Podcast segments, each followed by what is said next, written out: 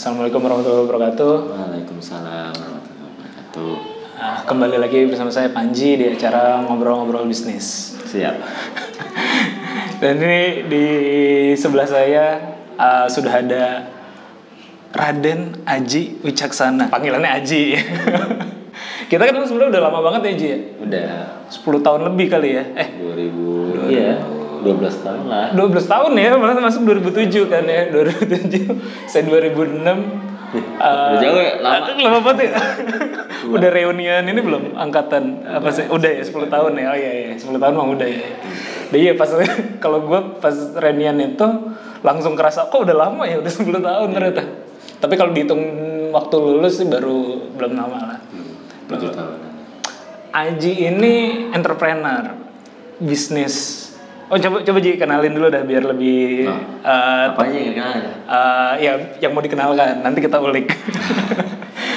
Iya, eh, sobat-sobat semua, kenalin sebelumnya saya Aji, eh, gua lu Aji. Iya, iya boleh Iya, boleh. gua Aji. eh, sekarang lagi banyak kerjain di bagian fintech, ya, startup di bidang di bergerak di bidang fintech namanya Halovina. Kita mendevelop sebuah platform atau aplikasi untuk mendigitalize financial advisory dan juga investment platform atau wealth management yang harapannya bisa membantu masyarakat Indonesia dalam mengelola uang dengan lebih baik menuju kesejahteraan di masa depan. Jadi eh, fintech ya, Fintech fintech, kategorinya masuk ke financial technology. financial technology. Hmm. Eh, kalau dari sisi bahas satu-satu ya, bahas bahas Halovinanya dulu. Hmm. Halovina ini lagi naik banget nih sebenarnya.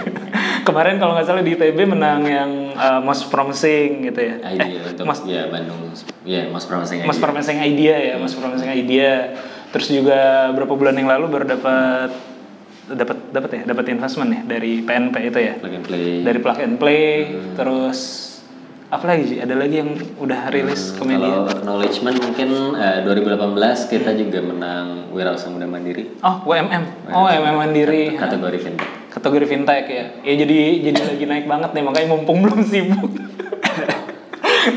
Sama ini Aji ini adiknya Adik.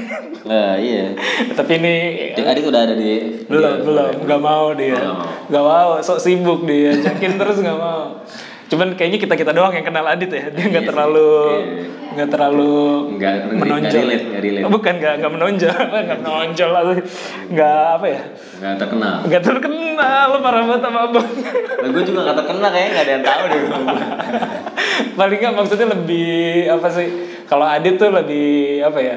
Eh, apa yang Behind- the scene. behind the scene ya selalu di belakang dia. Kalau Aji kan muncul nah ya fintech itu ya fintech memang lagi naik ya dan terus eh, lo dari sisi Halovina sendiri ngambilnya memang bukan yang lagi-lagi yang sudah banyak ya Iya. biasanya kan udah banyak peer to peer terus juga apa namanya ya kebanyakan itu payment gitu ya tapi ngambil di awalnya mungkin apa sih istilahnya advisor tadi ya, atau Advisory, ha. advisory ya Ya, awalnya mungkin lebih ke arah personal finance management ya. Hmm, personal finance ya. Hmm.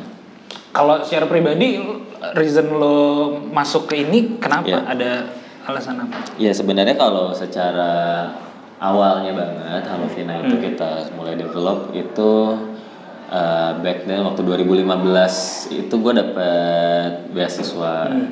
dari LPDP untuk lanjutin kebetulan waktu itu dapat kuliahnya di University of Southern California di Oh iya iya iya.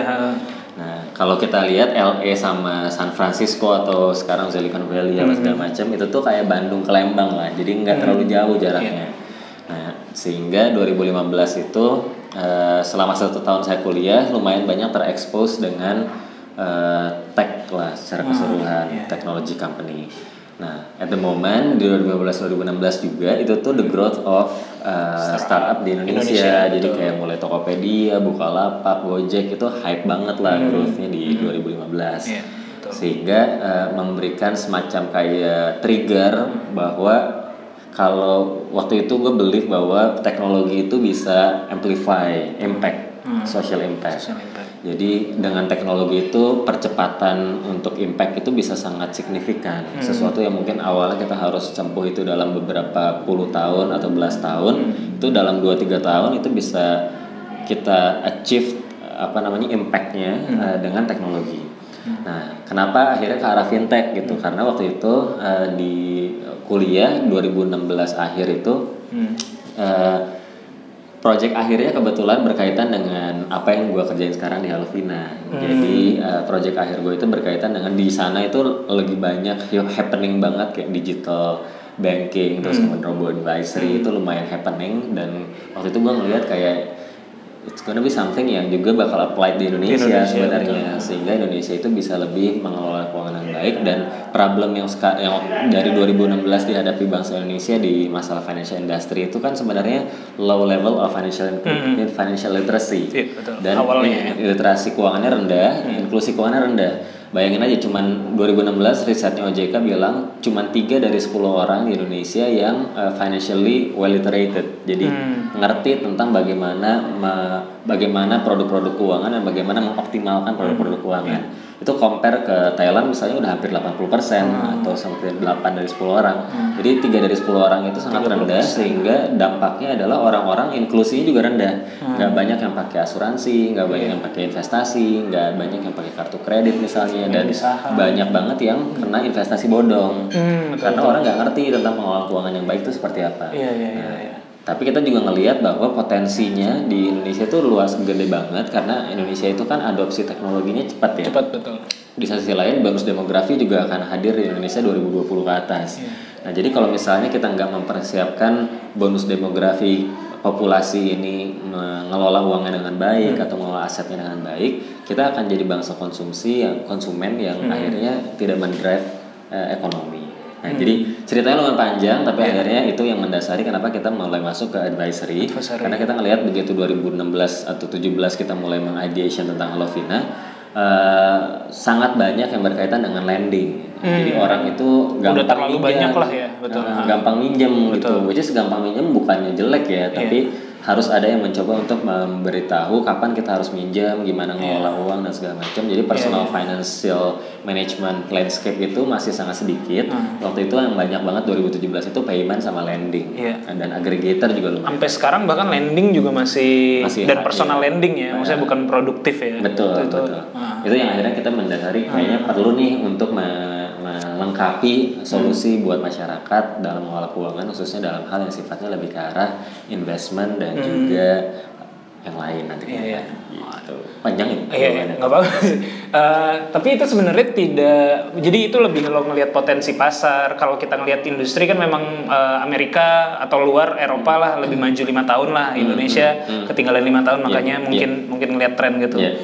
Ada unsur lebih ke personal nggak sih misalnya? eh, misalnya apa ya oh gue pernah ketipu dalam hal ini gitu ya. Makanya kayaknya gue nggak ngerti finansial atau ngelihat apa ngelihat ada ada yang sifatnya kayak gitu nggak? Iya kalau secara personal banget mungkin lebih ke arah eh, lingkungan terdekat kali ya. Jadi ya maksudnya eh, waktu itu mungkin 2015 berarti udah hampir tiga tahunan lulus gitu. Dan teman-teman Lulus 2012 ya? 2012 dan tiga tahunan empat tahunan lah kalau 2016 itu kan teman-teman mungkin udah pada posisi yang seangkatan saya udah pada kerja terus udah punya uang dan segala macam. Eh, waktu itu kayaknya lumayan happening beberapa grup Facebook.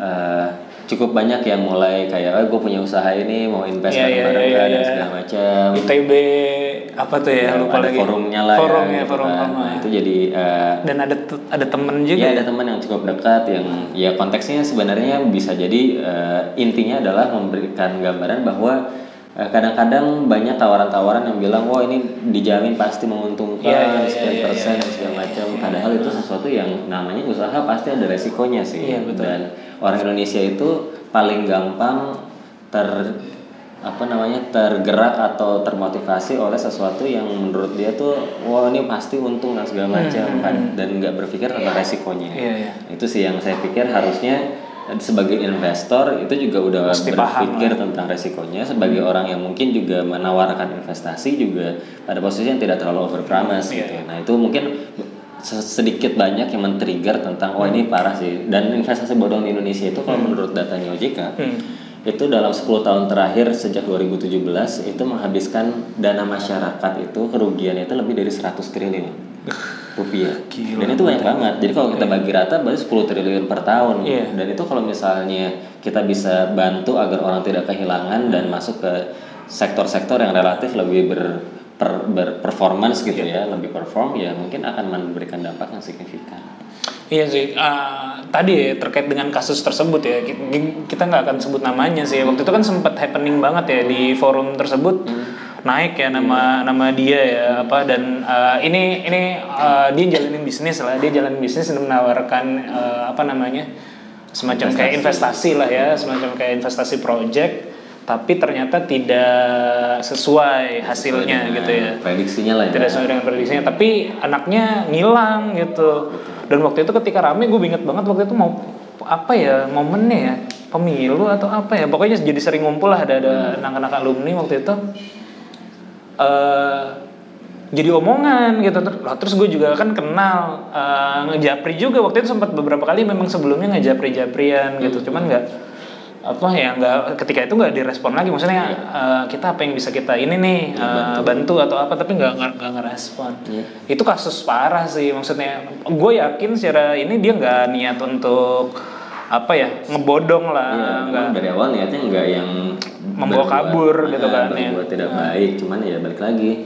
Kadang-kadang Iya, iya, iya. Eh, investor juga pada posisi yang di awal Ah. setuju-setuju aja dengan resikonya, tapi pada saat resikonya kejadian, Tidak mau. kadang-kadang nggak mau terima juga. tapi masih kontak-kontakan atau udah udah bisa agak lost juga ya. oh nggak nggak terjalin lagi ya belum iya, iya, iya sih gue juga baru inget tuh ada ada ada kita Tapi itu maksudnya itu satu case aja, Hmm, iya, case satu yang lain maksudnya Banyak sih. ya banyak banget orang. Operasi Langit Biru, Iya. Cipaganti, eh, yang kayak gitu-gitu ya.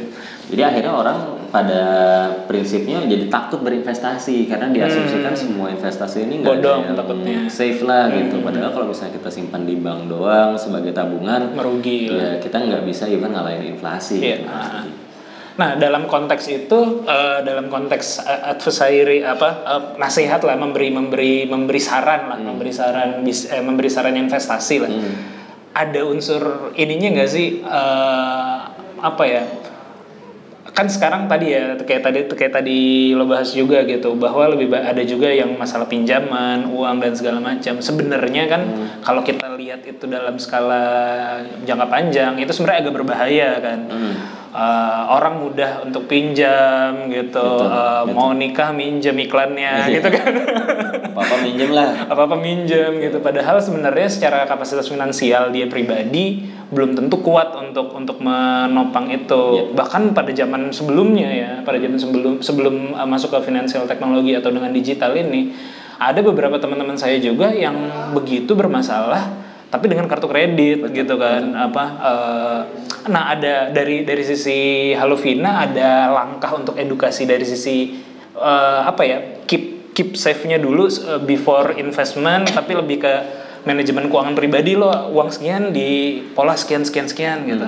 Jadi kalau kita ngelihat sisi lending itu sisi yang sebenarnya ada bagusnya ada juga challenge-nya. ya. Jadi kalau dari sisi bagusnya sebenarnya eh, kredit online sekarang yang mudah diakses oleh banyak orang itu kan eh, mirip sama zaman dulu orang punya akses ke kartu kredit. Iya. Cuman pada saat kartu kredit sebenarnya prosesnya nggak relatif lebih mudah daripada hari ini.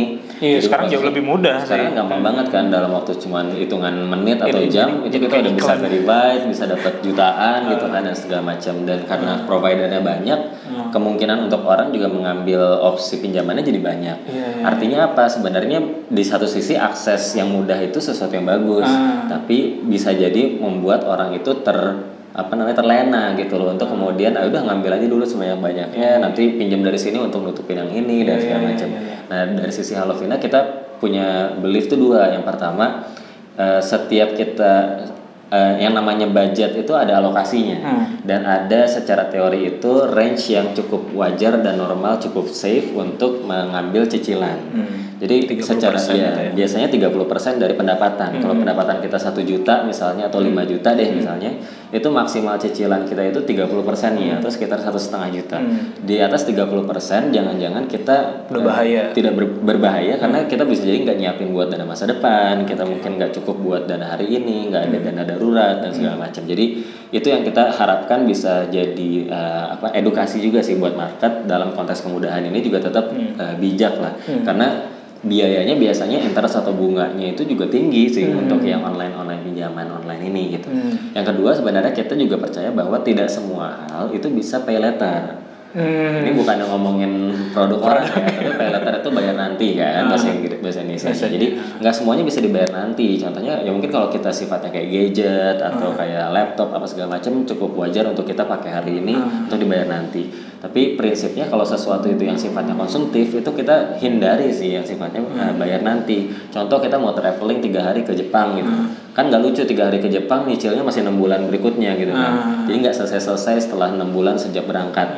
Itu sesuatu yang harusnya dihindari karena itu akan jadi liability atau jadi kewajiban yang terus akan bertumpuk dari sisi bunga juga akan terus bertumbuh dan itu sesuatu yang tidak terlalu ideal lah. Iya, iya. Masuk kayak tadi misalnya buat nikah, mungkin beberapa case kita bisa buat nikah eh, ada biaya pinjamannya tapi harus tetap diukur. Iya. Berapa sih nilainya jangan sampai udah 30% lahir anak kedua Masih nyicil. cicilan belum kelar gitu Cicil kan nikahnya. cicilan nikahnya. Jadi itu hal-hal yang mungkin menurut kita juga penting dan ada beberapa juga yang sifatnya memang nggak bisa dicicil. Contoh misalnya sekolah anak buat uang pangkal deh Hmm, nggak mungkin ya. kan biasanya harus bayar di depan kan jadi either kita minjem ke orang lain terus kita nyicil ke dia atau ya kita punya uang dari awal kita udah siapin. Jadi salah satu yang kita harapkan dari Halovina sebenarnya memberikan orang itu tools untuk mulai melakukan perencanaan keuangan perencanaan hidup sih sebenarnya secara lebih proper dan mulai mempertimbangkan atau menghitung konsekuensi finansial yang akan dihadapi. jadi kalau misalnya sekarang saya gajinya 5 juta saya komit nih 2 juta saya save hari ini karena saya tahu itu akan saya gunakan lima tahun lagi tiga tahun sekolah. lagi dua Nah, tahun betul. lagi Iya, iya, menarik sih. Jadi sebenarnya eh, lawannya tadi bukan hanya sekedar edukasi, lawannya tadi ya apa eh, budaya konsumtif lah ya kalau kita bahasakan budaya konsumtif dengan utang, bukan sekedar apa ya, bukan sekedar pendidikan finansialnya, tapi juga diajarkan apa namanya ya toolsnya kayak gitu juga sekalian. ya. Jadi dan akses terhadap produknya juga. Iya, dan lebih mudah ya jadinya. sekarang kan konteksnya sama aja ya kita minjem jadi gampang harusnya saving dan investment juga jadi lebih gampang, betul betul. sama gampangnya jadi harusnya itu jadi Kalau saat ini ngelihat uh, landscape uh, fintech terutama yang yang di bidang ini gitu ya uh, lebih banyak yang sifatnya ke situ ya, lebih banyak yang konsumtif ya. Betul. Uh, Porsinya berapa persen tuh kira-kira? Atau baru lo doang yang main bener-bener? Oh kalau di investment, Di di investment. investment, sebenarnya satu dua tahun terakhir lumayan growth-nya lumayan tinggi dalam arti misalnya Bareksa gitu kayak, gitu ya. kayak Bareksa atau beberapa aplikasi, lain yang memang fokus di investment itu lumayan bertumbuh. Kenapa? So- eh, contohnya misalnya datanya OJK itu 2000 dalam tiga tahun terakhir investor dari reksadana itu doubling jumlahnya. Oh. Padahal usianya itu udah 20 tahun lebih. Hmm, jadi dalam tiga 20 tahun- Hmm. tahun pertama 600 ribu, tiga tahun berikutnya 600 ribu Iya, juga. Nah, itu di drive mas mayoritas dari digital channel. Hmm. Jadi itu memberikan gambaran tentang bahwa orang millennials di Indonesia itu sebenarnya punya uang sih Iya. dan punya kecenderungan untuk mulai berpikir tentang masa depan. Iya. Tapi memang harus lebih di diedukasi lagi, di- dibantu lagi kemudahannya gitu. Hmm. Kayak beberapa waktu terakhir men- eh, pemerintah kan mengeluarkan obligasi negara dan sukuk ya. Dan itu juga di Lakunya di lakunya cepat dan memang mayoritas investor baru itu didominasi oleh generasi yang milenial. Hmm. Jadi itu memberikan sek- eh, apa namanya sense bahwa ini potensialnya tuh gede banget gitu. Hmm. Menurut data riset salah satu eh, lembaga riset di Indonesia yang melihat tentang kecenderungan millennials itu 10,7 persen rata-rata orang itu mengeluarkan 10,7 persen dari pendapatannya untuk saving. Hmm. Jadi misalnya gajinya 5 juta dia taruh 500 ribu, kalau gaji 10 juta dia taruh sejuta, kalau gaji 20 juta dia taruh 2 juta, itu rata-rata 10,7. Hmm, 10 dari berapa? Berapa persennya? Dari maksudnya 100 persen 100%, oh, iya. alokasi Invest- income, eh, ah, itu income, 10 persennya buat 10,7 persen. Dari berapa orang? Dari? Kayaknya risetnya sekitar 5 ribuan orang ya, saya lupa. Hmm. Itu samplingnya.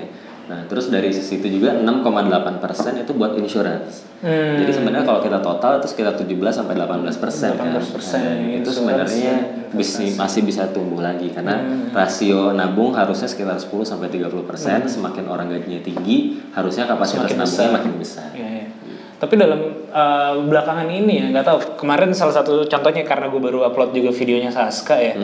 Uh, dia alirannya uh, atau dan dan bukan cuma dia ya. Uh, banyak orang juga gue ajak ngobrol gitu ya uh, macam-macam ji. Ada yang memang oke lah. Kalau gue agak setengah-setengah lah. Agak apa namanya indie-indie dikit tapi masih mikirin masa depan juga. Gitu. cari aman cari aman. Uh, nanggung gitu. Ada juga yang full misalnya oke gue mah investasi bla bla bla. Ada juga tipikal ternyata salah satu contohnya temen eh, tadi yang baru gue uh, uh, upload juga videonya. Dia juga sama sekali no tuh tuh yang kayak gitu. Karena dia punya pemikiran eh, dan banyak ya nggak cuman dia gitu ya. Ada beberapa teman-teman lainnya yang yang pernah gue ajak ngobrol gitu. Ngerasa oh ya bahwa hidup ini nih pendek gitu loh. Bahkan untuk invest rumah atau beli rumah ini kayaknya tidak apa ya eh, tidak worth nih untuk untuk eh, untuk masa hidup gua. Apalagi nanti untuk untuk yang lain-lain lah. Betul betul. Ada ada pandangan kayak gitu gitu. benar. menurut lu gimana gitu? Ntar lu tonton deh. Eh, sebenarnya ya itu juga makanya kita ngerasa investment itu bukan dalam konteks kita me- menimbun harta. Oke. Bukan itu poinnya. Hmm. tapi investasi itu adalah cara kita untuk menyisihkan apa yang kita miliki hari ini Hmm. untuk konsumsi kita di masa depan.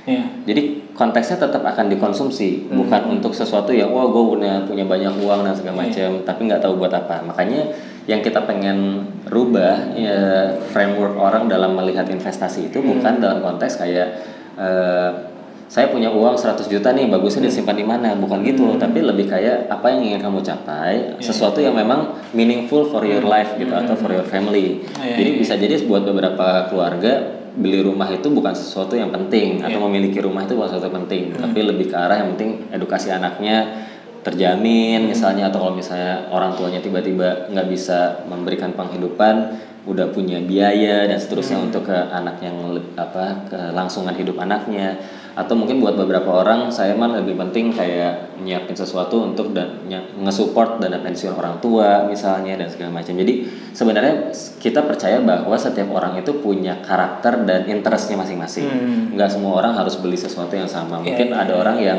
oh saya mah naik haji dulu baru beli rumah gitu. Atau saya mah beli mobil dulu baru beli rumah atau beli rumah dulu baru naik haji. Itu kan beda-beda kan. Tapi semuanya itu bermuara pada you have to plan yourself. If you fail to plan you plan to fail kan? Iya, eh benar nggak sih if you fail to plan ya you, you plan, plan to fail gitu. Jadi sebenarnya kita believe bahwa memang usia kita itu karena pendek harus kita rencanakan. Jangan sampai sesuatu itu kita just kayak pay as you go gitu. Kadang-kadang kita punya uangnya syukur kalau misalnya lagi nggak ada ya bahaya juga makanya harus dipersiapkan. Jadi kita nggak pada posisi yang melihat investasi itu sebagai sesuatu yang eh, apa namanya eh, keinginan tapi sebenarnya adalah untuk mencapai kebutuhan dari setiap Iya, iya, orang iya. sih. Gitu. Uh, tadi sebenarnya menarik kalau data yang lo bilang bahwa milenial kecenderungannya meningkat ya untuk investasi. Cuman cuman perlu dilihat rasionya. Karena uh, banyak juga uh, data juga gitu ya uh, bilang bahwa dan banyak quotes quotes inspiratif dalam tanda kutip yang bilang uh, apa ya? Uh, lo buy atau invest di experience. Gitu. Iya, betul, banyak betul. banyak yang ber- bilang kayak gitu kan. Betul, betul. dan dan itu tadi ya didukung dengan pinjaman didukung dengan uh, pay letter 45 juta. Sekarang kan gila tuh. Ter- lah, yang kayak gitu-gitu lah. Apa namanya? Jadi membuat ya tadi golongan milenial atau enggak yang nggak usah jauh-jauh deh. Adik-adik adik saya gitu atau atau lingkungan di bawah saya gitu uh, teman-teman yang usianya lebih muda dari saya uh, gaji habis buat jalan-jalan. Bahkan mungkin tadi ya ada pinjaman dan segala macam. Karena ada ada kayak ada ada apa ya iming-iming uh, bahwa uh, yang apa ya yang keren itu yang begitu gitu. Iya, bukan yang kalau nah itu juga diskusi yang menarik sama sama Saska ya. Dia, dia bilang kenapa orang tua dulu eagernya pengen beli rumah? Karena dia ngelihat yang cool itu yang beli rumah gitu kan yang punya rumah yang punya mobil yang Iya. punya kulkas yang kayak gitu gitu lah sekarang kalau anak-anak uh, yang lebih muda gitu ya uh, kita dan yang lebih muda yang cool itu yang jalan-jalan nih yang Instagramnya hari ini di Bandung besok di, Di Bali. Maroko besoknya di mana ya kayak gitu gitu lah iya Iya. pandangan lo gimana Itu kan ada tuh istilahnya YOLO kan. saya ya You only live once. Terus yang kedua tuh FOMO. iya fear Fear of of missing out. Nah. Jadi memang benar secara psikologis sebenarnya eh, pasti setiap orang itu akan terpengaruh oleh lingkungannya. Hmm. Iya. Eh, dan ya balik lagi tadi eh, mungkin yang awalnya kita nggak suka traveling tapi teman-teman kita suka traveling Hmm. Iya. Ah. jadi kayak perlu traveling gitu loh jatuhnya padahal kita sendiri ngerasa kayak kalau teman-teman kagak sih gue juga kagak sih Iya. gitu. ya nggak sih jadi itu kayak lebih banyak banget yang sifatnya eh, FOMO dan YOLO itu Ah. jadi trigger dan itu jadi dominan karena itu terekspos di sosial media. Iya. Jadi even kita ketemu sama eh ngelihat di Instagram teman kita yang lima tahun kagak pernah ketemu gitu teman Hmm. kuliah gitu kan tiba-tiba dia udah jalan-jalan ke mana gitu Hmm. kan nggak pernah ketemu lima tahun tapi kayak ngerasanya wah kalau dia bisa gue juga harusnya bisa Hmm. gitu kan. Jadi itu memang benar sih kita ya lihat bahwa itu sesuatu yang justru kita quite concern justru bahwa ya, dalam konteks konsumsi itu kan ya tadi investasi untuk leher ke atas istilahnya ya. Maksudnya kapasitas diri itu sesuatu yang kita pikir sangat penting. Makanya kuliah itu sebagai sebuah investasi gitu kan contohnya. makanya kalau dari sisi kita ada life plan untuk kuliah S2 misalnya atau buat sekolah anak karena itu berinvestasi untuk kapasitas diri dan itu investasi yang dalam tanda kutip harusnya tidak akan pernah rugi Hmm. nah karena dia berinvestasi untuk dirinya sendiri teman kalau misalnya konteksnya murni experience Experience, ah. experience ini tergantung Hmm. experience ini bisa jadi sesuatu yang memberikan added value kepada kapasitasnya bisa jadi juga enggak Hmm. jadi kayak experience oh saya udah pernah lihat ini, ini terus apa gitu So, itu sesuatu ya. yang membuat dia jadi ada nilai tambah untuk dirinya sendiri atau enggak Hmm. dan seterusnya jadi kan ada tuh kalau nggak salah kayak di bukunya Kang Emil dia mengendorse Hmm. millennials untuk bertraveling Iya. tapi dia melengkapi bahwa dia sendiri dalam konteks traveling itu dia banyak ngelihat kayak desain-desain Iya. di luar dan segala macam dan dalam konteks dia sebagai arsitek jadi make sense karena itu memberikan dia jadi additional Hmm. Inspirasi. perspektif dan seterusnya mungkin nggak yang kayak sekarang eh, semua bisa dilihat di Google kan dulu Iya, mungkin kita harus benar-benar ngelihat ke lokasinya Hmm. dan itu sesuatu yang kita pikir juga make sense tapi ya balik lagi jangan sampai di drive oleh konsumsi Hmm. kalau kalau experience itu sesuatu yang memberikan investasi kepada kapasitas jadi perlu dan itu harus direncanakan juga Hmm. Kalau misalnya jadi konsumsi dan hanya sekadar biar ngikutin tren Hmm. itu kita yang justru kayak berpikir bahwa harapannya ini bisa memberikan orang itu perencanaan keuangan yang lebih Hmm. menyeluruh lah gitu. Jadi kita bukan pada posisi yang melarang sih, tapi kan gak lucu ya bisa jalan-jalan ke luar negeri tapi anaknya nggak bisa sekolah Ah, bagus iya, gitu. sering tuh terjadi tuh. banget gitu kan. Jadi sebenarnya yang prioritas yang mana? betul betul Gitu. sering bini gue tuh ya, beben ya kan Hmm. ya, apa namanya dia eh, ngelola les privat lah gitu Hmm, oke. itu banyak orang tua ini oh, iya, tapi nggak bisa ntar gue apa gue gue sensor aja.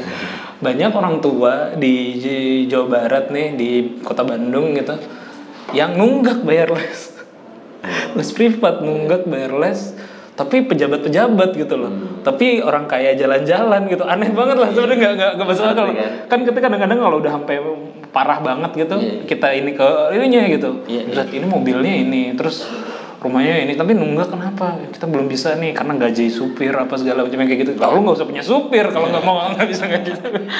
Jadi agak Iya. aneh. Maksudnya ya, ya mungkin masalah prioritizing satu ya mungkin investment dan Halovina ini juga mungkin me- mengarahkan nanti ya prioritizing kita kita gue misalnya oh oke gue uh, pendidikan anak gue harus prioritas saat Betul, ini betul. mungkin bagi yang lain pri- prioritas saat ini adalah traveling Betul. bisa jadi juga dengan pakai tools Halovina malah merencanakan traveling ya dengan investasi ya Betul, bisa juga betul, ya betul. Hmm.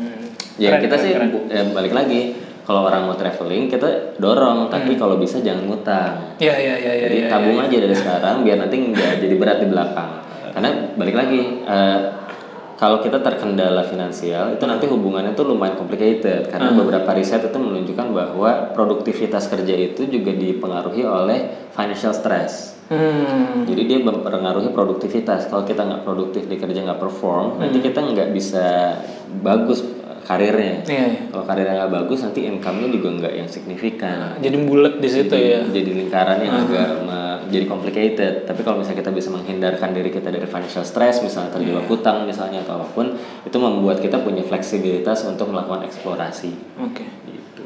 Berapa yang sebenarnya ya kalau gue lihat kayak problemnya beda-beda sih. Kayak yang untuk mungkin yang kelas menengah lah dan di kelas menengah itu cukup lebar ya. Iya.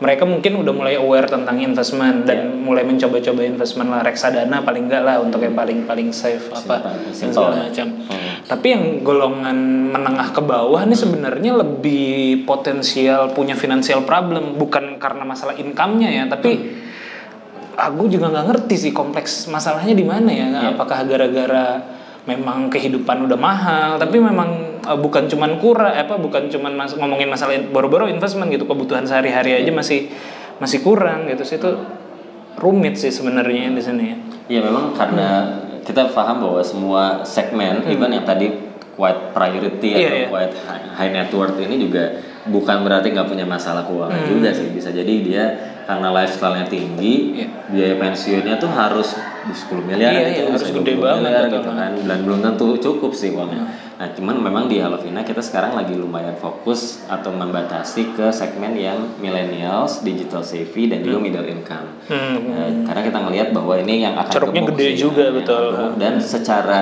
jumlah dan kapasitas dia tuh bertumbuh jadi Hmm. kalau misalnya sekarang dia gajinya 3 juta karena baru fresh graduate Hmm. mungkin lima tahun lagi dia udah berapa udah double digit misalnya Hmm. dan segala macam jadi kalau kita bisa bantu mereka mengelola sejak awal, betul. sekarang dia bisa lebih uh, tinggi secara aset ya Hmm. secara value-nya lebih tinggi dalam beberapa waktu ke depan. Dan sejauh ini kita ngelihat memang orang yang sudah dan mau menikah itu cenderung lebih concern tentang pengelolaan keuangan Hmm. dibanding yang masih single misalnya atau belum Iya, iya, kepikiran iya, buat betul, nikah. Ini kalau misalnya udah at least kepikiran buat nikah, apalagi udah nikah dan punya anak, itu udah lumayan mikir lah. Hmm. Iya, tentang, iya, oke, pasti. pemasukan keluarga sekian, pengeluaran teh udah ada pos-posnya gitu loh. Hmm. Jadi kayak nanti ke depan juga harus nyekolahin anak nggak murah gitu kan. Jadi udah mulai dipikirin. Itu yang kita pikir eh, lebih cocok aja untuk eh, Hmm. tools yang Lovina sekarang untuk Iya. mentak mereka. Dan mungkin kalau yang kayak gitu banyak ibu-ibu ya. lumayan sih Ah, Jadi banyak banget ya usernya. Ya, eh, jadi eh, kalau user sekarang memang quite 50-50 lah Ah, 50-50. masih setengah-setengah Eh, even sebenarnya kadang-kadang kan tipikalnya beda ya ada satu keluarga yang dipegang sama istrinya Istri, tapi yang ngelola ya atau yang men- bikin strateginya suaminya misalnya jadi kadang-kadang beda-beda juga iya, sih iya, iya, tergantung sih. Hmm. Kalau saya lebih eh, saya memikirkan penghasilan saat ini, istri saya mem- memikirkan penghasilan nanti masa depan iya. gitu. apa? Jadi makanya eh, ngurusin apa sih investment yang kayak gitu-gitu sih dia sih, karena Iya. pusing kalau sendiri. iya pasti bagi-bagi Ah, sih. bagi-baginya kayak gitu. Nah, sebagai advisor, Eh, investasi apa yang bagus saat ini? Aduh. Kalau ada yang nanya gitu gimana tuh? Nah itulah pertanyaan yang mungkin harus diedukasi ya. Jadi eh, strategi rekomendasi investasi itu nggak bisa hanya melihat hari ini. Hmm. Dia harus ngelihat eh, at least at least ya itu dua variabel. Yang pertama adalah orangnya, yang kedua adalah tujuan investasinya. Hmm. Jadi kalau misalnya tujuan investasinya misalnya eh, Mas Panji nih Hmm. eh, setelah dites orangnya agresif, Hmm. ya kan. Pokoknya high risk high return kan prinsipnya gitu ya. Iya. Low risk low return, high risk high return. Te- Terus ditanya saya punya 100 juta atau 20 juta deh misalnya. Eh, buat saya investasiin buat sekolah anak Hmm. seagresif apa pun orang, kalau misalnya sekolah anaknya itu due date-nya tahun depan, Iya. itu nggak boleh yang high risk. Hmm, karena masih lama gitu. Karena ibaratnya. bentar lagi. Oh, karena bentar lagi. Oh iya. Bentar lagi. Nggak boleh yang high risk. Boleh Oh, yang sorry sorry ya. Karena masih udah bentar lagi. Jadi sekalipun orangnya sangat risk taker, Hmm. kita kan nggak pernah bisa menjamin market kan. Nanti tiba-tiba pas tahun depan market jatuh kayak beberapa hari yang lalu Iya. gitu kan, market jatuh, terus kemudian harus due date bayar sekolah anak, uangnya nggak ada. Hmm. Yang tadinya udah nyiapin 20 juta, harapannya jadi 25 juta, ini malah jadi 15 juta nih gara-gara Hmm. market turun. Nah itu harus sesuatu yang dihindari Hmm. resiko itu. Makanya seagresif apa pun orang, kalau misalnya jangka pendek dia akan diarahkan ke yang more konservatif. Hmm. Gitu. Nah, sebaliknya juga sama. Kalau saya orangnya sangat konservatif nih, deposito aja udah happy gitu. Hmm. Tapi ini saya mau mau nabungnya buat pensiun saya 20 tahun lagi. Hmm. Ya, you have to consider with deposito itu 4% kalau misalnya you save di uh, investment yang relatif lebih re- beresiko, let's say misalnya kayak stok atau saham, itu bisa 12%. Yang tadinya cuma 4% kan dikali 3 kan. Hmm, bisa Dan itu bisa 20 tahun ke depan. Itu per- perubahannya bisa bisa sangat signifikan gitu. Hmm. Nah, jadi rekomendasi itu akan melihat itu. Jadi kalau tadi ditanya uangnya berapa sekarang, Tujuannya apa? tujuannya apa, kapan due date-nya, terus kamu teh profilnya kira-kira mau nggak sih ngambil resiko apa? Kalau misalnya ternyata nanti due date-nya satu tahun ke depan, saya mau saving buat ke Jepang, tapi ternyata turun, saya mau mau delay ke Jepangnya jadi tahun depannya lagi, boleh. Itu mungkin jadi pertimbangan tentang resiko apa yang masih bisa diambil. Tapi kalau kira-kira gitu sih harusnya seorang advisor. Jadi di advisor itu konteksnya kan fiduciary duty. Jadi kita akan memberikan rekomendasi sesuai dengan best interest dari klien. Hmm. Jadi bukan best interest dari kita. Iya, iya. Nah, Dan nggak boleh ya. dan nggak boleh. Nah, kelemahannya industri keuangan di Indonesia sekarang bukan kelemahan sih. Salah satu challenge-nya itu adalah mostly yang educate itu adalah salesperson. Iya betul. Jadi Bahwa dia juga jualan sebenarnya. quite conflicting lah ya kadang-kadang. Nah makanya Halovina ini walaupun kita mengaggregate produk, we are not the one who own the product. Hmm. Jadi kita mengagregate reksadana, user bisa beli reksadana di aplikasi Halovina, tapi reksadana itu sendiri sebenarnya bukan produk kita. Iya, jadi kita nggak ngambil gitu Jadi ya. kita nggak nggak yang Nggak diuntungkan lah, gitu betul. terhadap produk tertentu. nggak ada konflik lah jadinya. Dan mungkin nanti bisa ada beberapa produk yang sejenis Iya, ya, nggak nggak nggak apa yang nggak mesti menunggulkan yang satu gitu ya. Menarik menarik menarik. Tapi kalau sekarang sekarang banget nih apa nih yang lagi menarik tiga bulan terakhir tuh emas lagi gede-gede. Iya, iya. lu saya berarti lu nih Mas sebagai pribadi. reksadana tuh kemarin lagi Turun. turun, banget tapi menj- eh, setelah beberapa waktu setelah pilpres itu naik, Naik lagi. Hmm. jadi ya karena kita nggak bisa ngembang ini kan emas naik banget gara-gara masalah US Nggak ini tahu. kan masalah perdagangan global Oh gitu, Jadi- ngaruhnya di situ. ya? ngaruhnya gara-gara itu Jadi kalau jual sekarang, jual sekarang lagi Kalau trader lah ya. lagi dapat cuan tapi kan kita berinvestasi jangka panjang ya ya ya jadi ya. kalau ya, sepus ya bukan trader lah, bukan trading ya. ya. Ah, itu sebenarnya cerita-cerita lo tadi itu gue jadi inget ini sih. Ah, Nabi Yusuf ya. Memang itu Nabi Yusuf ya? satu secara personal ya kan mimpinya kan ada tujuh sapi kurus yang memakan tujuh sapi gemuk Ah. yang akhirnya hikmahnya adalah Dalam tujuh eh, simpan sebagian eh, konsumsi sebagian ke- kecuali sebagian kecilnya Ah, ya kan jadi artinya sebagian besarnya disimpan gitu Eh bagi yang belum tahu sebenarnya atau nanti bisa di Iya. googling lah ya atau dicari di Al-Quran. Nabi Yusuf tuh berinvestasi dalam tanda kutip eh, karena mau menghadapi tujuh tahun. eh, iya musim paceklik tujuh tahun gitu. Jadi ya tujuh tahun eh, awal dia berinvestasi agar tetap bisa makan eh, di- dan itu bukan cuma untuk pribadi dia tapi untuk negara ya dalam Mesir gitu ya dalam satu karena akan paceklik tujuh tahun. Menarik Dan itu sih ya hikmah, kan? konsepnya. Itu Maksudnya, hikmah ya. Hikmahnya adalah kita sebagai pribadi atau keluarga Hmm. pun sebenarnya akan menghadapi masa paceklik kan. Ya, mudah-mudahan enggak, cuman ya Most apa pun lah. Most of us, masa paceklik ini artinya kalau at least masa pensiun. Ya, Kan kita sekarang produktif nih. Kalau life cycle itu sekarang fresh grad terus kemudian udah mulai naik, Iya. nanti mungkin udah top management level 40 tahun ke atas. 55 mungkin kita udah retire. Mungkin kita masih berpendapatan tapi mungkin tidak Kecil, sebesar betul. sebelumnya. Hmm. Nah, itu sesuatu yang kalau misalnya kita berpendapatan misalnya nanti di ujung kayak orang tua kita sekarang pendapatannya udah puluhan Menurun. juta nih misalnya gitu kan pas udah retire dia cuma dapat 30% dari pendapatan biasa kan lifestyle-nya nggak bisa tiba-tiba turun Iya, kan. betul. Nah, itu s- mungkin hikmah personal yang mau nggak mau kita Hmm. tuh harus nyiapin bukan cuma paceklik dari sisi kita pribadi tapi juga kan begitu kita nanti top manajemen anak kita harus kuliah Iya, dan iya, segala iya, macam iya, jadi iya. pengeluaran juga makin banyak sih Dan iya, itu yang harus mulai Itu hikmahnya bagus banget ya berarti ya itu ya. Mungkin salah satu ayat yang atau apa ya nubuah yang paling bagus ya maksudnya terkait dengan Mm. apa yang lo jalanin sekarang ya. kalau konteksnya waktu itu sempat kita sharing di muslimstartup.id ya Ah, ada, Itu ah, komunitas gitu. eh, kita ceritain konteksnya lebih ke arah itu juga jadi bahwa ini tuh bukan sesuatu yang kita tidak membuat orang itu menimbun harta karena itu nggak boleh tapi dia harus merencanakan dan memproduktifkan hartanya gitu. Iya. Nah, Gitu. eh, oke, gue agak mundur lagi nih jadinya. Hmm.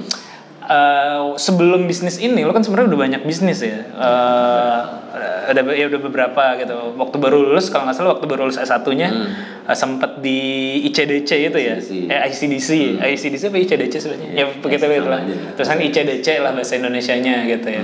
Itu kan lebih ke sosial bisnis ya. konsultan buat eh, local economic empowerment ya uh, Iya, social community development, social business kayak gitu-gitu ya, lebih lebih kayak gitu. Hmm. Uh, terus dulu juga pernah bisnis apa sih resto ini Hmm. juga, terus juga kayaknya banyak ya. ya software house Uh, Apa tuh hikmah yang lo ambil dari banyak bisnis itu? iya iya eh, jadi memang kalau Nah, dari terutama sosial bisnis ya. Sosial bisnis kenapa waktu itu tertarik ke situ sih? Iya, Ah. jadi 2012, Hmm. 2011 2012 itu saya baca bukunya Muhammad Yunus Ya ya. tentang Gramin Bank. Grameen Dan Bank, Dia ya. baca banyak cerita tentang social business dan to be honest eh, Background te- teknik industri kan? teknik industri. Oke. To be honest kenapa saya ngambil TI itu karena pengen jadi entrepreneur memang sejak SMA. Oh dari SMA udah memang niatnya begitu. Nah, karena saya IPA, jadi ngambil teknik yang paling ada banyak manajemennya. Oh, kira teknik yang gampang. teknik yang gampang, lumayan sih. ya, Dibanding teknik teknik yang lain. teknik yang banyak manajemennya lah oke oke biar bisa belajar oke Nah, jadi belajar. Nah, di situ sebenarnya s- moto yang moto hidup saya tuh kenapa believe sama entrepreneur karena dulu tuh 2007-an Hmm. itu tuh ada artikel yang bilang bahwa kita butuh dua persen, Ah, ya kan, iya, iya. pengusaha di satu negara untuk Kok bisa sekarang itu nggak tahu digaungkan lagi ya? Jadi karena mungkin udah lebih kan. Jadi dulu tuh masih 0, sekian gitu kan. Jadi kayak oh, I have to be one of them lah gitu. Jadi waktu itu tuh. Nah, mis- misi pribadi lah ya. misi pribadi tapi tujuannya memang berharap bahwa dengan membangun sebuah bisnis atau pengusaha menjadi pengusaha itu bisa memberikan dampak sosial yang sebanyak-banyaknya buat masyarakat. Oke. Nah, terjawablah atau mungkin lebih terkuatkan dengan bukunya Muhammad Yunus itu karena dia cerita tentang how to build a business yang Social endingnya itu impact. social impact gitu. Turns out 2015 saya juga ngambil kuliah jurusannya social entrepreneurship Hmm. di USC itu makanya milih USC itu kan Dan kalau nggak salah gue pernah lihat foto lo pernah ketemu sama Muhammad Yunusnya ya. Nah, di salah satu forum lah gitu. Jadi uh, I'm quite admiring him gitu jatuhnya sebagai role model dan gue pikir juga itu sesuatu yang Indonesia needs more those kind of business model lah gitu jatuhnya. Nah makanya kenapa ujungnya sampai eh di situlah makanya memulai di konsultan buat community development. Tapi sesuatu yang harapannya bisa memberikan sustainability, profit uh, profitability untuk menunjang impact yang lebih besar dan seterusnya.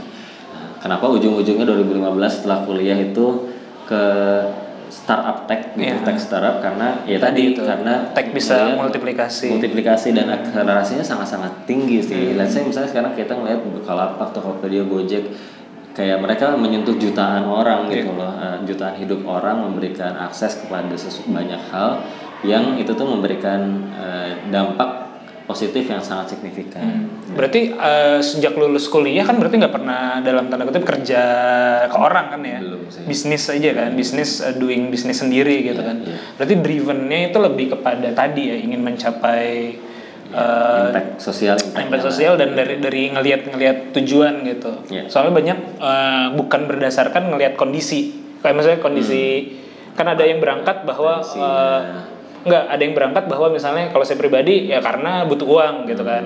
Eh, keluarga kayak gitu atau beberapa teman-teman juga kayak gitu. Kalau kalau lo lebih ngelihat eh, aim-nya ya, apa yang mau di aim. ya mungkin eh, motivasi Hmm. awalnya itu sih dan ya I believe that being an entrepreneur will not be easy but it's gonna be worth it sih. Iya, maksudnya iya, kalau iya. kita ngelihat secara data let's say top 50 orang terkaya di Indonesia top 10-nya itu mostly pasti pengusaha sih. Iya. Entrepreneur. Entrepreneur.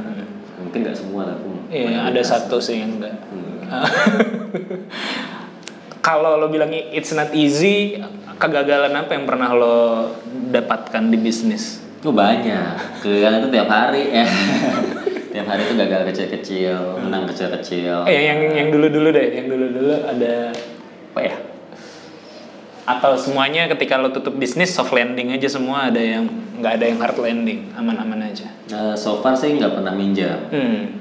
Jadi eh, either investment atau uang sendiri. Hmm. Jadi saya Nah, abisnya banyak berarti kalau kalau kena abisnya banyak karena lo iya, tapi jadi nggak ada beban. Ada beban, oke. Jadi memang untuk tahap awal saya pikir memastikan bahwa kita tidak punya jeratan hutang itu Penting. memudahkan ya. Hmm. Penting banget karena memudahkan kita dan punya eksplorasi waktu yang cukup. Eh, beberapa ke- kendala sebenarnya kendala banyak banget, kegagalan banyak banget. Eh, Halo Vina sendiri misalnya 2017 akhir hampir nggak bisa melanjutkan operasinya karena kita urusan cash flow dan segala macam tapi ya ujung-ujungnya dikasih jalan juga sampai hari ini awalnya cuma berlima sampai 48 orang sekarang mungkin juga Ini kita lagi di kantor Helvina dan gede banget gitu ya, banyak Gede banget. lah. Eh, Ya. 48 ya saat ini. So kita memang eh, ngelihat eh, kegagalan itu pasti wajar selama ini kita hadapin kalaupun sampai akhirnya tutup ada beberapa nggak banyak sih ada satu dua yang tutup itu juga konteksnya memang ya ada lesson learn-nya lah gitu. Tapi so far tidak terlalu memberatkan dari sisi finansial alhamdulillah. Hmm, ada konflik, pernah ada konflik? Konflik sama Tim, founders teman, gitu, iya. tim, ya konflik ada aja lah, tapi mostly tentang operational. Eh, jarang ada konflik yang sifatnya personal, eh, karena memang sejak awal salah satu kriteria dalam melakukan rekrutmen adalah the same vision and values, itu yang sangat ditekankan sejak awal. Jadi kalau quite eh, key hires itu eh, so far sih mostly lebih ke arah debat tentang ide, debat tentang how to execute dan lain-lain sih. Nggak ada ini ya, yang menyebabkan silaturahmi rusak. Alhamdulillah belum ada ya sejauh ini. Ya jangan sampai lah. Yang bagus. Bagus contoh bagus banget nih karena sangat berbeda. Banyak yang jadi nggak bagus gitu hubungan ada beberapa teman-teman gitu ya. eh, ya, ya, Ya, so far belum ada sih. Ya, walaupun kalaupun kita santai-santai aja pada akhirnya ya. Nah, walaupun kita bubar masih oke, dan bubarnya juga masih santai. Em, ya aman so far. Kalau yang di ITB itu boleh diomongin nggak? Di ITB apa ya? Yang inovasi apa sih? Oh, boleh aja. Ah. Itu Ya. itu apa yang lo lakukan? Eh, Aji juga pernah jadi direksi di di PT Inovasi Reka Cipta Inovasi ITB. PT Reka Cipta Inovasi ITB.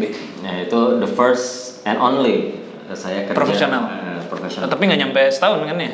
Eh setahun. Eh, dua tahun. Oh, dua tahun sampai dua tahun. Nah. Efektif mungkin satu setengah tahun. Hmm.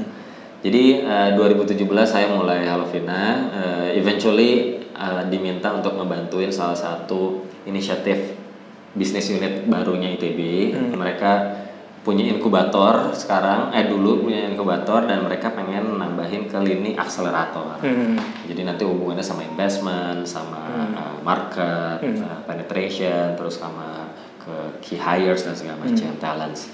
Uh, eventually waktu itu, uh, since gue juga mendalami banyak tentang dunia startup dan incubation, diminta jadi salah satu direk, bukan salah satu sih, memang cuma satu. direktur di sana. Karena kalau yang lainnya sibuk ya. Eh, Atau- enggak emang ada, ada ada. cuma satu. Emang cuma direktur satu. Bukannya ada beberapa direktur apa direktur apa kalau nggak salah rilisnya. cuma satu ya? Oh. jadi cuma ada satu direktur waktu itu dan ya mulai ngebantuin ITB untuk kan ITB itu banyak memiliki Research. penemuan-penemuan Ah, ya riset, riset ya. inovasi dan segala macam cuman nggak semuanya atau belum semuanya masuk ke arah market Komersil. komersial Hmm. komersialisasi dan itu yang kemarin sempat satu setengah tahun efektif di sana Hmm. atau dua tahun secara eh, Formal. administratif formal itu ngebantuin Hmm. tapi it's very interesting sih Nah, Eh, Kalau kalau dari sisi lo sendiri lo kan udah nyoba kayak sosial bisnis lah, terus sekarang finansial. Kalau itu kan lebih kayak apa ya?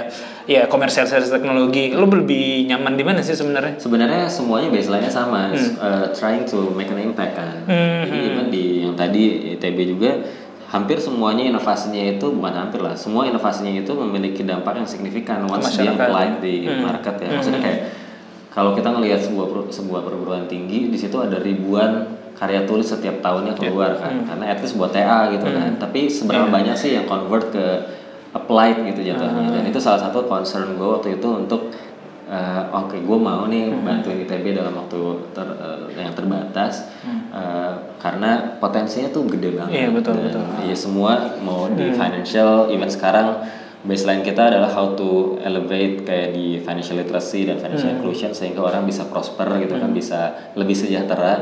Karena uang uang itu relatif besar kecil sih tapi eh, uang yang besar belum tentu sejahtera juga kalau ngelolanya salah makanya semuanya menurut gue dari sejak awal sampai hari ini even yang di ITB eh, we always trying to Making eh, impact. making impact sih. Jadi baseline-nya di situ ya, aktivitas apa pun yang lo lakukan uh, memang ke situ. Iya kalau yang dibilang teknologi, gue juga waktu itu kan pernah yang di Ristek itu ya. Nah, itu juga sebenarnya se- senada sih dan memang banyak banget masalah di situ. betul betul Tapi kalau gue memandang lo, kayaknya lo emang cocok banget di sini sih, di, Di finansial fintech ini ya, di fintech ini ya. Kayaknya memang ya. rapi untuk bikin planning. Kan kita kenal dari zaman kuliah bagus banget begitu ya. Di, di situnya manajemennya rapi ya. Ya mudah-mudahan eh, sukses lah Ji. Amin, amin. Ya kita Berkembang gua, terus lah. Gue sendiri ngelihat kayak kalau kita ngelihat top Gue selalu ngerekomendasiin kalau ada temen nanya-nanya lo install Halvina deh Oh, iya. di, di, di grup serius serius di grup-grup FT FT gitu ya atau di grup-grup apa eh, rekomendasi-rekomendasi finansial kan terus ini eh, download nih ini anak ITB juga yang punya gitu sih gue gue Thank referensi you, thank gitu. you. Nanti Karena gue pernah Pak. belum ya Belum. tapi waktu itu gue udah uninstall Aduh, teruninstall lagi deh waktu itu sempat nyoba dan seru sih cuman cuman eh, ya nanti gue gue ya. gue coba terutama bini gue lah gue Iya, coba iya. untuk dia Iya. pakai sip sip sip sip sip Gitu. Eh, eh, tips buat yang mau bisnis anak-anak ITB baru mulai ataupun ya apa pun lah untuk orang yang mau nyoba bisnis atau nyoba investasi Bisnis deh ya. ya Menurut gue di awal banget tuh ada tiga hal yang penting. hmm. Mentality Hmm. itu harus persisten. persistan Persisten aja. Hmm. Yang namanya bisnis itu katanya kalau belum tiga tahun belum mulai. Hmm. Jadi mulai dulu tiga tahun pertama, nanti i- mungkin sebelum tiga tahun itu udah dapat patternnya, udah dapat istilah itu hockey sticknya, eh, growth yang signifikannya. Itu belum tiga tahun jangan dulu nyerah, kecuali emang terpaksa. Hmm. It's not gonna be easy juga. Eh, mungkin kita akan kalah dalam tanda kutip dari sisi percepatan akselerasi karir dan segala macam dibandingkan yang profesional. Tapi nanti eh, time will tell lah kalau kita ketemu. Yang kedua sebenarnya early founders team penting. Hmm. Early founders team ini kita nggak mungkin atau sangat-sangat sulit untuk bisa ngelakuin segala sesuatunya sendiri. Especially di dunia tech yang kayak sekarang mungkin kalau konvensional quite common ada single founders, tapi kalau di dunia tech itu Sulit. mungkin kita kalau orang bisnis kita bukan orang tech. Kalau kita orang tech mungkin kita nggak ngerti bisnisnya. Mungkin kita bukan orang marketing dan segala macam. Biasanya ada Trisula yang di situ sebutnya hustler, Hacker. hacker hipster ya yang bisa ngelakuin tiga pilar itu secara uh, lengkap. Dan pastiin founders ini bukan cuma secara kapasitas bisa tapi juga secara valuesnya visionnya persistensi yang sama di awal itu penting sih. Karena nggak sedikit foundersnya Kabur. uh, pisah gara-gara satu kuliah yang satu waduh gue udah nikah nih gue harus kerja dulu deh dan segala macam. It's gonna be tough untuk bisa grow karena kalau kita konteks yang pengen cari investor atau apa pun founders adalah salah satu yang sangat-sangat dilihat sih Ah, gua cut dulu yang yang kedua. Kalau dari sisi Halovina kan eh, lo saat ini cuma dua ya. cuma dua Dan sampai sekarang lo tidak ngebuka share untuk tech-nya bahkan kan. Nah, Eh, lo pembagian ada- perannya lo ada- sebagai ada- bisnis dan ada ESOP lah ya ah ada isop ya. Ada Ah, Oke ESOP. oke. tapi memang Karena dua-duanya eh, sifatnya lebih ke saat mungkin lo hustler eh, kalau Pak Eko lebih ke industrial ya udah tahu bisnisnya bisnis development ya. bener. Tapi itu juga bisa jadi maksud gua syarat eh, tiga itu ideal. Tapi pun kalau enggak eh, ya sebenarnya bisa asal ketemu pola yang Iya, tepatnya. ya. benar. Jadi memang konteksnya waktu itu kita belum punya tech founders. Hmm. Eh, pertama memang jatuhnya eh, kita ketemu orang yang bisa langsung kita hire. Hmm. Jadi kalau konteksnya equity itu kan is always the most expensive eh, iya, iya, iya. in the long run. Ya ya ya ya. Ya. Itu sih founders. Yang ketiga yang paling penting adalah eh, business model don't be fanatic fanatic to your business model. Hmm. Bisnis model itu di awal sangat canggih gitu dibikinnya dan memang harus di planning tapi bukan berarti itu harus selalu dipaksain gitu. Kalau memang di tengah jalan ngelihat bisnis modelnya nggak fit atau apa nggak perlu terlalu jatuh cinta gitu atau jatuh cinta boleh tapi jangan terlalu fanatik gitu jatuhnya biar kita pada posisi yang berani untuk merubah. Dan Halovina sendiri sebenarnya melakukan sa- sangat sering pivoting secara mikro maupun secara makro untuk memastikan bahwa kita selalu mencoba untuk mendapatkan produk market fit. Hmm, based on data lah ya. based on data.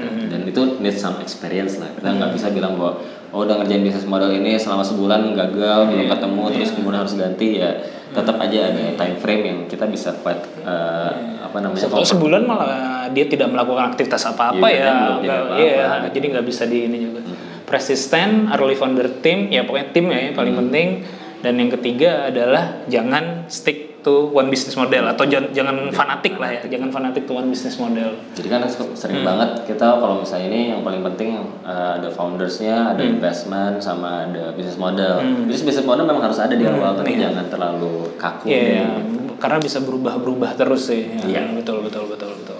Thank you Ji. Eh terakhir ada ini dari Halovina apa yang lagi mau diiniin sekarang? Halovina download Halovina Ah, linknya. aplikasinya ada di Play Store ada App Store. Uh, sekarang kita baru rilis dari bulan Maret jadi baru dari lima bulan. Ah. Masih banyak pengembangan yang kita lakukan jadi bakal ada banyak fitur-fitur baru dalam perjalanannya. Buat teman-teman semua yang tertarik untuk atau mulai concern tentang melakukan perencanaan keuangan dan seolah-olah memiliki uh, your own personal financial advisor secara gratis pakai Halovina. Thank you. ya. Thank you. Sekian semuanya. Assalamualaikum warahmatullahi wabarakatuh. Waalaikumsalam. Mantap mantap mantap.